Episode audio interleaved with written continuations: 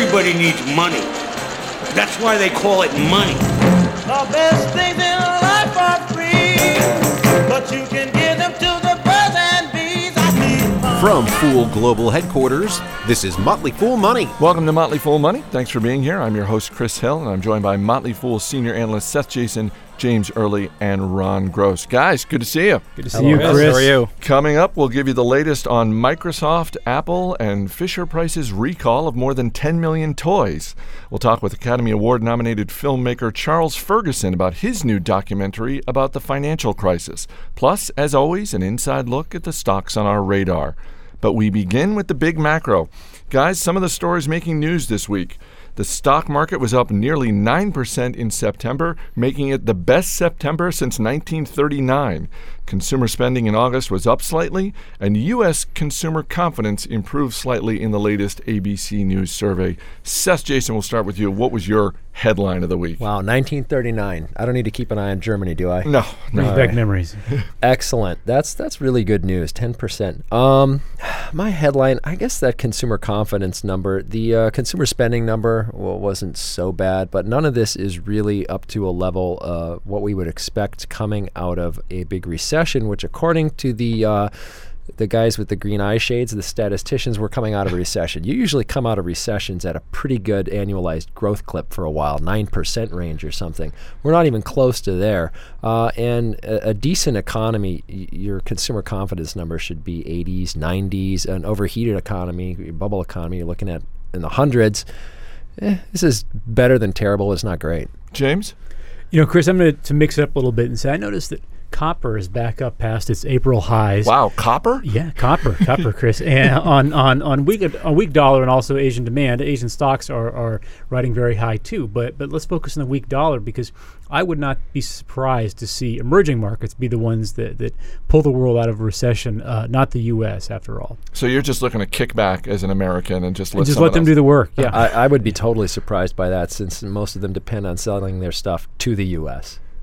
But anyway, Good point. Ron Gross, what was your headline this so week? I'll, I'll grab the stock market performance uh, data. So I hate looking at markets on weekly or even monthly basis, but since it was such a dramatic increase of, of 9% in September, I think it's important to put it into context and remember that that's coming off of an August where we were down 4 or 5%.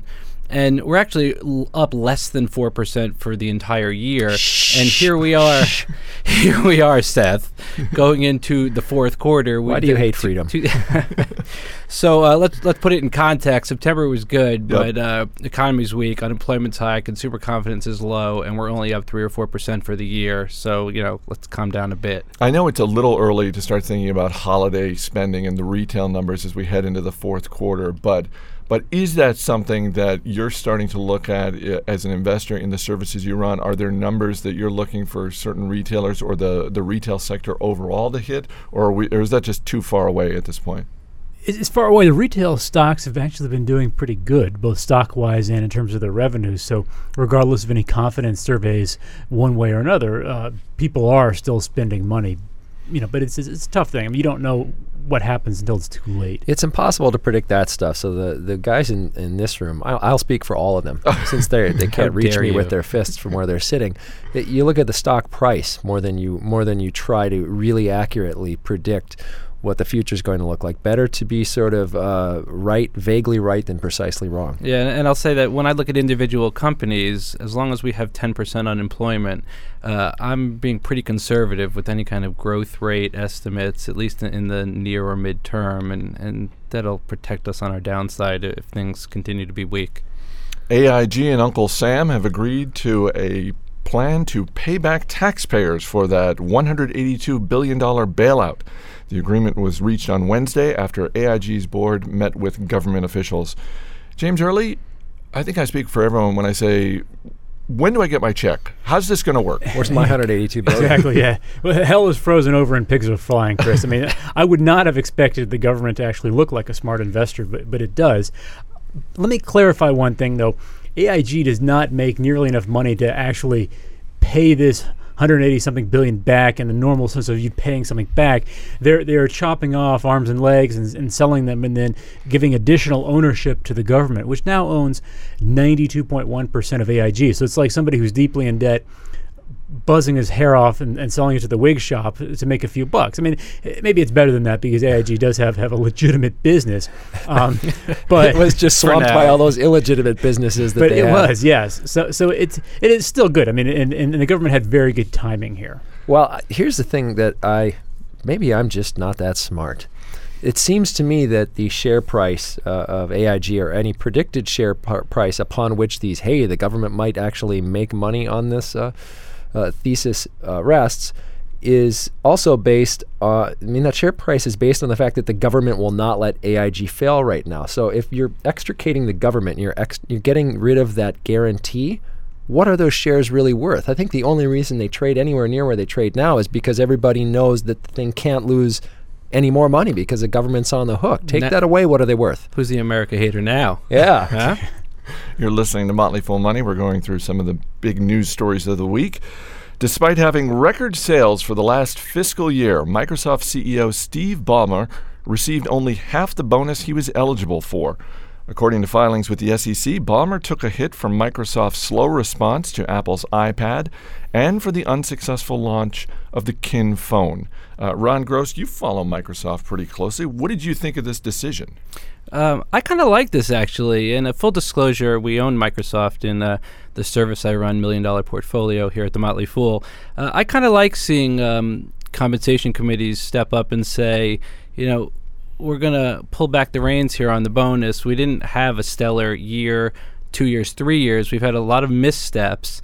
And uh, you're not really um, eligible for the full amount of uh, what's a pretty spectacular bonus in regular people terms. Let's not be too too sad for Mr. Ballmer since he did receive uh, six hundred and seventy thousand or so. He'll be just fine. And he'd have been Um, fine if they had given him nothing because he's Yeah. worth 40 billion or the Microsoft stock. I think. He's yeah. I, w- we, I think we were talking on last week's show about the Forbes uh, annual list of the wealthiest Americans. He's 16th on Yeah, that Yeah, list. so, nobody's yeah. no no violin playing for him. No, but, but, it's I like because there's accountability at Microsoft, actually, uh, and and that's a good thing. We don't see that at a lot of companies. I can think of some smaller companies that grossly overpay their executives, even when their executives completely whiff on the growth plans. They give them a, a mulligan. James. Let me give you smiley faces a reality check here. So half of How the bonus dare you. For, for Steve Ballmer is six hundred and seventy thousand, is discussed. Yeah. My number is maybe a low number for Steve Ballmer's net worth, which is 15 billion. This means the percentage of his net worth affected is point zero point zero zero four five percent. We just said it wasn't that much If we take the median baby boomer's net worth, which is approximately one hundred twenty-five thousand dollars, which is almost a story unto itself, but but just work with that number. For comparison, this would be the average baby boomer having his or her bonus reduced by five dollars and sixty-two cents. There you go. Stay tuned for more math wizardry with Professor James Early. Coming up, CEOs think shareholders like you have too many rights and they're not going to take it anymore. We'll explain why right after this. Stick around. You're listening to Motley Fool Money. Money, money, money. Welcome back to Motley Fool Money. Chris Hill here in the studio with Seth Jayson, James Early, and Ron Gross as we dig into some of the companies making headlines this week. The iPhone 4 was released in China earlier this week, and just like in America, the lines were massive, with some reports indicating more than 1,000 customers waiting outside shops. James Early, you're an Apple enthusiast. Uh, was this expected?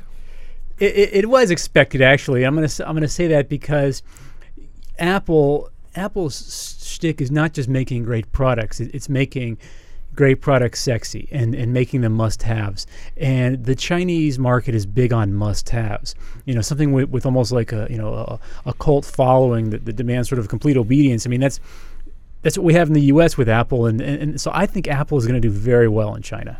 Do you think at some level Apple is in danger of being a victim of its own success? If if if they get to the point where it's like, well, yeah, we were expecting there to be, you know, riots, as in fact there were some reports of riots, you know, people rioting to get iPhone 4. Um, at some point, is that going to backfire for Apple? That's interesting. That's interesting. I mean, uh, I, I think as long as they make good products, you know, th- they'll get through it. But it, but if they start depending on that cheekiness, absolutely. On Wednesday, the Chamber of Commerce and the Business Roundtable, the lobbying groups representing many of America's biggest companies, sued the SEC to overturn a rule that ends management's exclusive lock on nominating corporate directors. Ron Gross, why are you and millions of individual investors picking on these poor CEOs? Okay, so Chris, as as a former hedge fund manager who was actually an activist investor uh, in a former life, and and I used to run proxy contests against uh, companies in order to to put candidates on the board, nominees on the board of directors. Uh, I'm I'm typically in favor of anything that puts power back in the hands of shareholders and away from management and entrenched boards. Uh, I think we have to be a little careful of unintended consequences here. Uh, there is some concern that large pension funds, unions, um, will try to use their ownership of companies to push forth their agenda and uh, pack boards. Uh, I'm not too concerned about that. I think the market, in in, in the regards of voting, is relatively efficient. Um, shareholders will, will vote their conscience, and they anything shares, so I and mean, anything yeah, that, no? that puts the power into uh, into the hands of the real owners of the company, the shareholders, I, I, I think is good. And, and Ron, just to be specific about the rule here, I, I think it, it it only applies to or this proxy access nomination thing only applies to large shareholders who held their shares for at least three years. right? Correct, So- which is why something like a pension yeah, fund would exactly. be eligible. It Eliminates most regular investors. Now, back in the old days, you can still nominate a, a, uh, someone for a board. Most just most if they don't like them, they'll crush you like an ant. right, correct. it's like so, running in yourself for president or something. so this makes it a, yeah. a little bit Yeah, easier. In general, you, you also want to be very skeptical uh, of the Chamber of Commerce nationally. Not long ago, they were beating the drum on this whole naked shorting thing, and, and I think And they don't believe re- in global warming either. Yeah, it really, really, really really foolishly. They uh, let's just yeah, just you can ignore them safely. On Thursday, Fisher Price announced a voluntary recall of more than 10 million children's products sold in the U.S. Included in the recall were 14 models of tricycles and nearly 1 million high chairs. Fisher Price is owned by Mattel. Seth Jayson, you are a father. You are also a cycling enthusiast. Uh, does your little girl have one of these trikes? She doesn't, and I'm looking at one of these Dora trikes right now. There's this tiny little rounded plastic key that is supposedly responsible for much injury. I good for good for Fisher Price, good for Mattel. This this is a penny on a dollar seventy's worth of earnings or something. It doesn't mean anything to them financially, and it will get people off their back and maybe save a very few kids from getting a bump. But honestly, my house, th- anybody's house, has hundreds and hundreds of better ways for children to get hurt. Better ways. I like know? that. Much more likely ways. We had 36 injuries and, and how many million toys? That that's nothing. James? Yeah, next time my next time my child rises death trap Try trike over to his hazardous high chair, I'll think of Fisher Price. No, I have to agree with Seth on this. Actually, it's I'm, I'm sure there's just a statistically a number of injuries on Fisher Price things anyway, but you know, good for Fisher Price for being proactive here. Unlike Johnson and Johnson, which had 40 different kids medicines that were contaminated with metal shavings and bacteria and, and crud like that, and they didn't issue a recall. Instead, they sent the sneaky people out to try to buy it on the sly. So, I mean, it's probably a w- partially a wasteful expenditure on Fisher Price's part, but hey, maybe it's a good move. We got to give him a thumbs up, though. I mean, it's just it, it- seriously, as, You- a, as you do in and you being don't. a I good wonder- corporate citizen. Yeah, Oh, I- I wonder if we Yeah. also just, I mean, Americans are such sissies about everything. Everyone, everybody wants to think they're the big, tough American and I'm self sufficient. And really, we are just sissies. If something, if we can blame somebody else for a problem. My kid the other day fell, tripped over my foot, and hit her eye and cheek on the edge of a door. I mean, should I? Should I'm going to be calling social services. should I services. I, you it off. You know, should I complain to the door makers that the edges of their doors are too sharp? She had this bruise line going up and down her face. No, it was my fault. I shouldn't. Have, Although, let's I, grow up, people. although I did hear that your lovely bride is uh, filing paperwork to have you recalled. Yeah. so I'm still offended that you called me a I'll sissy. co- I, I drive an SUV. You're listening to Motley Fool Money. We're going through some of the newsmakers this week. On Wednesday, shares of Green Mountain Coffee Roasters fell 16% after it was revealed the SEC has made an official inquiry into the company's revenue recognition practices. Ironically, Wednesday was also National Coffee Day. Ron Gross, what is going on here? The irony just writes itself, doesn't it? it does. Um, so I can't speak to whether the revenue recognition problems are true problems because we just don't have enough information yet. The analytical, the analyst reports I'm reading um, seem to indicate that people are not that concerned. It's also really boring. Yeah, it's pretty boring. I was never a lover of Green Mountain just on its own merits in the sense that, you know, we, we see profitability on a per cup of coffee basis really not growing. The market affording it a, a multiple that was really too high, in my opinion. Don't they have that little patent expiring thing? they have an coming expa- up? It is a fad issue. There's a patent expiring They expiring just issue. spent a bunch of money on buying the Folgers of Canada. That looks desperate. uh, I to will me. say I use the Keurig machine pretty much every day. Big fan of the product, just never a big fan of the stock. James? You know, just technically speaking, the issue would seem to be I think they, they sell most of their product to a distributor who then sells it to you know the One end distributor, so correct. The question is, I think, was the revenue booked? Uh, they would normally book it when the distributor then sells the product versus when they first sell to the distributor, which is revenue recognition is a nasty thing if you're actually doing if, if you're fudging the revenue recognition. But could it be that the SEC is mad that they missed Madoff, so now they're going after Green Mountain Coffee, which I, is I don't think so. a Vermont-based business? well, I mean, Really? Vermont is like the Sweden of America. I mean, it's just wholesome in every which way. You're in there communists? Are you calling Vermont communist i feel healthy state? when I'm in Vermont. I'll say that. Let's pull back from Green Mountain for just a second. Just as an investor, when you, uh, w- regardless of what the company is, when there's an SEC inquiry into something like revenue recognition, is this a is this an automatic red flag? Is this a where there's smoke, there's fire thing? It depends. You know, the SEC is very easily pushed around. Uh, there's uh, there's political motivation sometimes can cause the SEC to start an, uh, an investigation. I don't think there's any of that here. So it's really hard to say. I mean, if this is a symptom of of some greater uh, legality, Sleek- legality, I like that. then uh, yeah, that was that was Slimy shady. but It's copyrighted though. Yeah, um, then then you'd have to worry, but you'll never know. You'll never know in time, and that's why people sold it off. And finally, it's time for This Week in Swedish Retail. IKEA, the home furnishing giant, said its profits rose 11% over the past year, and fashion retailer H&M posted a 22% rise in quarterly profits. Analysts, however, were expecting more, and the stock fell on the news. Seth Jayson, you're one of our top retail guys, and you look vaguely Swedish to me. And so, I, I really, yeah, I'd love to go to Sweden. so what did you make of the news? Vaguely Swedish. I like you that. know, IKEA is a really strange story. It's the first time they've disclosed this information publicly. It, IKEA, there was a big Economist article on IKEA. It's actually impossible to fully figure out the ownership structure. It's a bunch of small companies, and then it's a non-profit uh, for the further of design. So I actually wouldn't trust any number that IKEA reported. The only reason they're doing this, I think, is to try and deflect criticism that here's this multi-billion dollar operation that is tax advantaged and not actually telling you where the money goes, yet it seems to have this sort of hip uh, green feeling to it.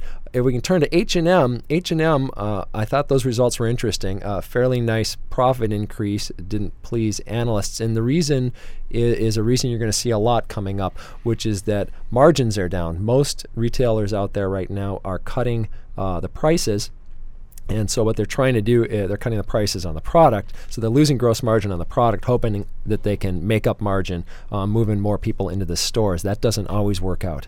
James Early, Yeah, final and- word? Sure, and wouldn't it be like these are these are, are sort of counter uh, uh, cyclical uh, indicators too? I mean, these are some of the cheapest retailers you can get. I mean, you can buy a whole stack of clothes and put it in an IKEA wardrobe for two hundred bucks. An H and M wardrobe, yeah. three months. But yeah, for two hundred dollars, you can also fill a, a house with all of those uh, wobbly CD cases with most of the screws in the box, And, and What about the leftover board. screws that I have because I can never put them together? and all of those little wrenches.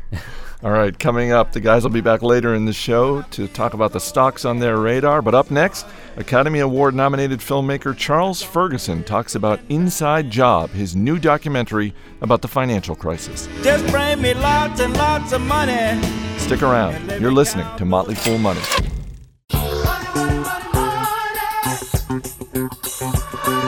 Welcome back to Motley Fool Money. I'm Chris Hill. So, was the financial crisis an inside job? Charles Ferguson is a filmmaker whose first documentary earned him an Academy Award nomination. His second documentary is Inside Job A Look at the Financial Crisis.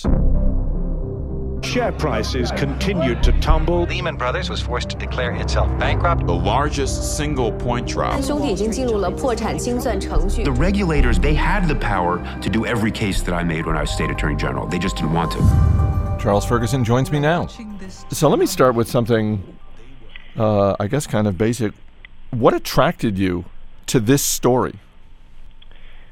Well, uh,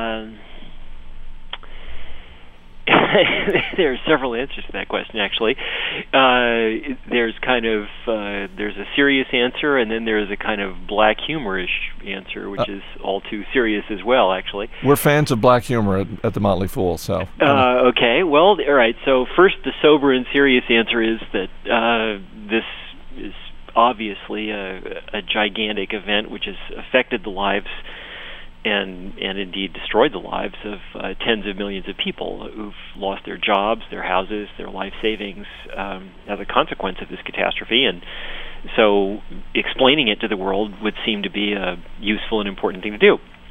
Uh, there's the the black humor answer is uh, I'm a great fan of heist movies, and uh, it, that's definitely a genre in which I would like to work. I you know I love um, the Thomas Crown Affair and Inside Man, and you know all those kinds of movies. And um, here we have. Uh, here we have a heist, and I made a heist movie. uh, it's a quite spectacular heist, and um, the the it was an inside job, hence the name of the film and the title of the film, and uh, it's one in which um, the robbers spent about five, ten billion dollars paying off the police before they committed the robbery, and and also continue to pay off the police after the robbery, and they've gotten away with it. And the amount that they heisted is certainly in the tens of billions of dollars. It might even be in the hundreds of billions of dollars. It's uh, without any question the largest uh, financial bubble and the largest fraud in economic history. You interview over 40 people in this film. One of them is Nouriel Roubini, the economics professor at NYU. And one of the things you ask him is, why do you think there isn't a more systematic investigation being undertaken? And he says very directly, because then you'd find the culprits. I, I mean, that seems to point towards the government protecting the wrongdoers. Do you think that's the case? Yes, I, I do. Um, eh, there's there's no question in my mind that that's going on, and uh, while I'm not entirely certain what the calculation is in President Obama's head that has led him to uh, condone such behavior, there's there's no question that that's what's going on. Um, there's not been a single criminal prosecution, uh, which is quite extraordinary and, and very different from uh, previous economic crises, financial crises, and after the uh, the savings and loan scandals of the late 1980s, there were several thousand criminal prosecutions and and hundreds of financial executives, perhaps thousands, certainly hundreds, went to prison. And even after the dot com bubble and the collapse of Enron and WorldCom, uh, roughly a decade ago, uh, a smaller number, but still substantial number of people, certainly dozens, uh, went to prison. This time, not a single person has even been arrested, and there's also been no special prosecutor appointed.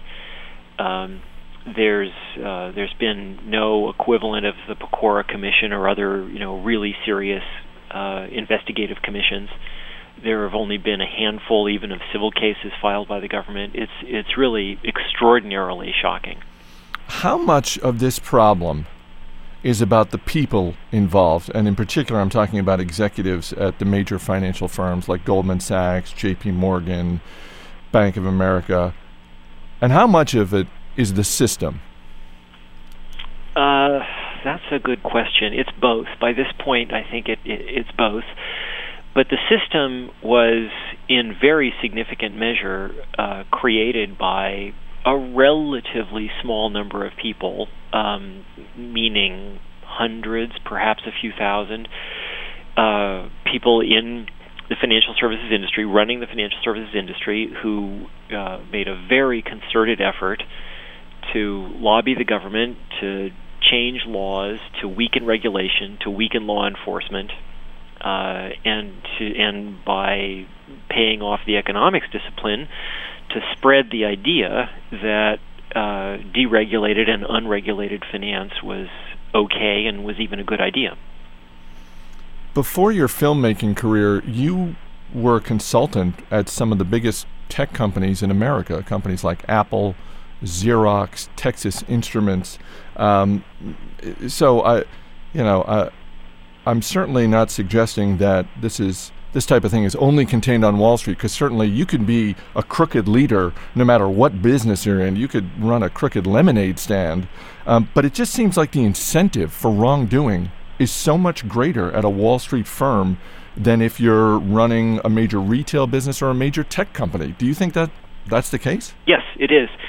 Um, it's it's absolutely the case, and and one sees that in many different ways in the behavior of the two industries. Um, in, in, the first place, the technology sectors, for the most part, uh, quite competitive, and while sometimes uh, a firm such as Microsoft, say, or earlier IBM, has a, a strong or even dominant position, that usually isn't the case, and, and even when it is the case, it doesn't last forever. It's a very competitive industry, and so if you try and defraud somebody, they simply will stop buying your product. They'll buy other people's products, and um, there's a, a ferocious contest for technological progress and providing value to, to customers. That's one thing that you see. Another thing that you see that's a remarkable difference between technology and financial services is uh, pay structures and compensation structures and incentives. When I started my software company, I started and ran a software company in the mid 1990s, successfully so. It was a it was a venture funded uh, startup. The venture capitalists who invested in me sat me down and told me extremely directly, your salary is going to be $100,000 a year. It's never going to go up your stock is going to vest over five years. You cannot sell any of it. So go make your stock worth something. And uh, and also no outside activities. And needless to say, uh, the uh, the cash in the company was not spent on lobbying or entertaining. It was spent on developing products. And um, if I had if I had gone to them with uh, the typical compensation package of a trader or Wall Street executive these days and said, you know, I have this great idea. Please pay me a guaranteed cash bonus of $5 million next year. Would have been a very short meeting.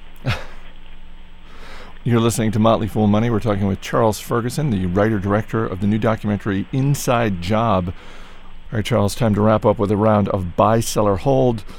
Let's start with this company. It's being mentioned as a big threat to Google. Buy, sell, or hold the future of Facebook. Ah, I would say hold. Why is that? Well, um, it, uh, clearly a very successful company, but uh, I tend to suspect that it's going to be difficult for them to move out of their their very big, very successful niche. Uh, and the people who run Google and, and other companies with which they might find themselves competing have a very, very deep uh, technical and engineering culture, which I think is quite different from the way Facebook runs. You did some consulting for Apple in the early 90s, so I think this qualifies you to weigh in on this one. Buy, sell, or hold the future of the iPhone? Oh, I would say buy. Yeah, I, I'm uh, I'm an enthusiast. Uh, in you know, fair disclosure, I'm also a shareholder. I own a fair amount of Apple stock. Uh, I I think that's why you're doing this interview, right? It's not to promote your movie; it's just to pump the Apple stock. that's it. Um, uh, I I'm a, I'm a believer that Apple has uh, a very very good run in front of it. I, I would say for at least five years, Apple is going to be very successful for two reasons. One is that its products are fantastic, and the second is that those products are undercutting the entrenched dominant positions of the rest of the technology sector, both the consumer technology sector like Blackberries, for example, and also um, the likes of Microsoft and Hewlett Packard, you know, the the Wintel personal computer industry. I no, I, I think Apple uh, is superbly positioned for at least another five years. We were talking earlier about technology company CEOs, and this one is locked in a tight race. The likelihood that former eBay CEO Meg Whitman will be elected governor of California. Buy, sell, or hold? Oh, well, everything's for sale these days, and I think that she's already spent $120 million of her own money, so um, I would say that her odds are pretty good, although I can't say that I uh, think it's the best way to run a democracy. Fair enough. Uh, finally, we've seen this in everything from Avatar to Toy Story 3. It's all the rage these days. Buy, sell, or hold Inside Job in 3D. Ooh, I think we'd make a great 3D movie. You think so? I think it would be fantastic. Yes, those aerial shots of Manhattan. Oh yeah, yeah. I I think that that there's at least a half hour of our movie that looks really really cool, and I would love to see people wearing 3D glasses. All right. I, I think uh, Motley Fool gets a special thanks in the credits if that happens. Absolutely. All right. The film is Inside Job. Writer director Charles Ferguson, thanks so much for being here. Thank you very much for having me. I bought a little house in 2006. The man at the bank said the mortgage ain't fixed. But don't worry, son, it's your dream come true. Well, Lord, he didn't warn me about them subprime blues. I said, What about my credit score? He said, It's fine as he showed me the door. Then he grabbed. Coming up, an inside look at the stocks on our radar. Plus, which is bigger? Don't go away. This is Motley Fool Money. The best things in life are free, but you can give them to the birds and bees. I want As always, people on the program may have interest in the stocks they talk about. Don't buy or sell stocks based solely on what you hear. I'm Chris Hill, and back in the studio with me, our trio of senior analysts Seth Jayson, James Early, and Ron Gross. Time to play Which is Bigger? When here to help us out is our man Stop Steve snickering. Broido. Steve Broido, what's our first question? Okay, gentlemen, which is bigger, the total number of drink combinations at Starbucks, according to a 2008 Starbucks ad, or the price in dollars of Berkshire Hathaway A shares? Wow. Okay, how many drink? I, I know Oh, the it's- answer it's to the this. Burke it's definitely Berkshire. Really? Yeah, Wh- it's- what- oh, sure. Roughly, Well, how what many is- drinks in One combination? hundred twenty-four thousand dollars. Yeah, and there's, There's no way. This There's maybe there's 30 20 drinks.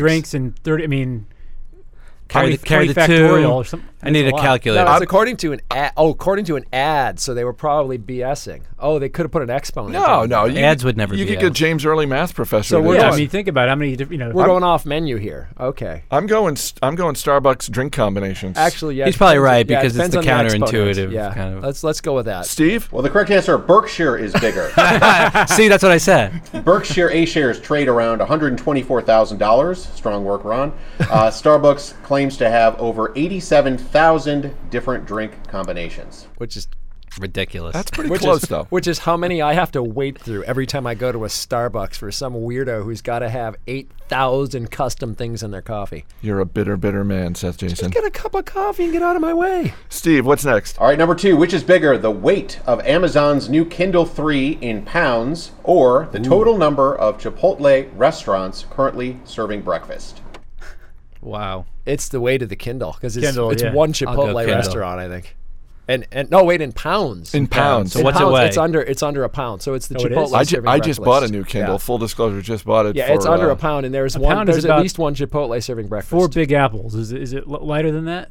It's under a pound. Under a pound. It's okay. the Chipotle's, dudes. All right, that Steve. What do we got? Well, the number of Chipotle restaurants serving breakfast uh, is the correct answer. The Kindle 3 weighs 8.5 ounces, which is around half a pound. Only one Chipotle currently Nice. serves Strong. breakfast. Yeah. Where is that one, by the, The way? Dulles Airport It's in location airport, yeah, here. in Virginia. Yeah. And uh, re- uh, airports there are required. I'm sorry, restaurants at airports.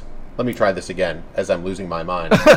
uh, airports in Dulles are required to serve breakfast. Or Restaurants restaurants. airport. Restaurants at Dulles Dulles, Airport. Airport. Can we just roll it like that? It's a lot I like funnier. that. It definitely is more humorous. Oh, take that, all you Steve Broido fans. He messes up too. He does indeed. All right, Steve. It's What's our, it's last our question? Final one, uh, which is bigger, Amazon's market cap in dollars or the combined market cap of eBay, Priceline, Netflix, and Yahoo in dollars? Good question. Ooh, that I'm is- going with the combination. I'll go with Amazon. I don't know. You know, Netflix really Wow. bumps up that that combo. What do you think, Seth? no, I think it's the combo. I do too. Well, eBay, I guess, is pretty big. I'm Well, as an was- Amazon was. shareholder. I'm going to stick. I'm going to stick by my man Jeff Bezos, and I'm going to go with Amazon. Well, everyone seems correct except for Chris. the combined market caps are indeed bigger, but not by much. Amazon has a market cap of around $68 billion. Yahoo is around $19 billion. eBay is around 32 billion. Priceline is around 16 billion. Netflix is around 8 billion. So the combined market caps of Yahoo, eBay, Priceline, and Netflix are 75 billion. eBay's going the way of the dodo. All right, thank you, Steve Broido. All right, guys, time to talk about the stocks that are on our radar. And Ron Gross, we will start with you. All right, Chris, I'm going to hit you with one that we also own in the million dollar portfolio, um, known as a mini Berkshire Hathaway Markel Corporation, specialty insurance company. Really fantastic underwriters actually make money on the insurance side of the business, not just the investment side of the business, which is typical of insurance companies nowadays. Um, Tom Gaynor, their investment chief, has amassed a great track record, a great steward of their capital, and, and has generated some great investment returns.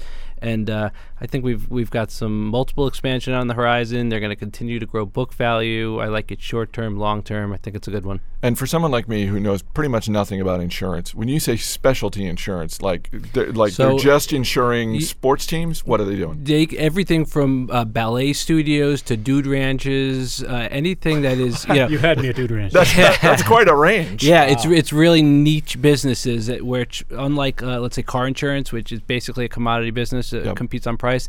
These niche things are, are not uh, so much um, commodity based. There's uh, service You aspects need special spreadsheets for those. It makes it much more interesting than your typical uh, life insurance company or And car they? insurance And company. final question: Do they have any talking rodents as their uh, mascot? no, they're pretty low profile guys. So no, no rodents. I like them already. All right, James Early. Chris, when I hear about the metal shavings in, in children's Tylenol, when I hear about the bacteria and, in, in fungus or dirt or whatever, I get excited. Not not because not- disgusting. Not, because it's a bad. I mean, I get excited because there could be a buying opportunity. In this case, these things are, are bad, but they're not nearly bad enough to rock Johnson and Johnson's boat. This is a very big, stable company. Johnson & Johnson is one of my income investor stocks. It pays a 3.5% yield and has paid a dividend every year since 1944. So I say, you know, this is bad news and, and it's unfortunate, but but buying on the bad news could be a smart move right now. And the ticker? J in J. Seth Jayson. Uh, I'm going to continue with the callous disregard for our nation's most innocent, uh, and, and say you should look at Mattel. Now, Mattel did hasn't really been uh, beat up too much because of this. Uh, with The one- Fisher Price. or yeah, with the Fisher Price recall. Uh, so I, I was looking at the numbers and I said, wow, a 9.3 percent free cash flow yield, a 3.2 percent dividend yield. They sell a lot of toys that don't maim children. I Uh-huh. have a ton of them at my house. And and guess what? These toys wear out, and they keep finding new markets. It's trading near the near the back end, the low end of its historical sort of PE ratio. I, I think you could do a lot worse, especially right now when, when you can't get anything on money in a savings account. So Mattel, M-A-T. And one of their big brands is Barbie. Uh, Barbie. does your little girl have have some Barbies? I'm gonna have trouble with that whole Barbie and princess thing. I'm hoping I can have a, a girl who likes rock tumblers and race cars. Good luck with that. Let me know how it works out. Barbie's got a little trampy too. I know, yeah. really. It's not like it used to be. All right, we'll wrap up. We'll wrap up with Barbie being a little trampy. Seth Jayson, James Early, Ron Gross, guys, thanks for being here. Thanks, Chris. welcome. Thank you. Thanks also to our special guest this week, filmmaker Charles Ferguson. His new documentary, Inside Job, opens in New York City and Los Angeles later this month. If you missed any part of the show, you can find it at our website, motleyfoolmoney.com. Our engineer is Steve Broido. Our producer is Mac Greer. I'm Chris Hill. Thanks for listening, and we'll see you next week.